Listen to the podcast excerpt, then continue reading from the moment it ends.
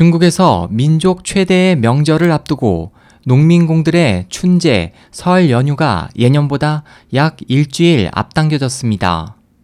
좀처럼 나아질 기미가 없는 경기 침체로 대다수 업체들이 불황에 시달리고 있기 때문입니다. 26일 사우스차이나 모닝포스트는 이같이 전하면서 농민공들이 예년보다 긴 명절 연휴를 맞게 됐지만 어려운 회사 사정으로 매우 불안해하고 있다고 전했습니다. 중국의 최대 명절인 춘제는 오는 8일부터 시작됩니다.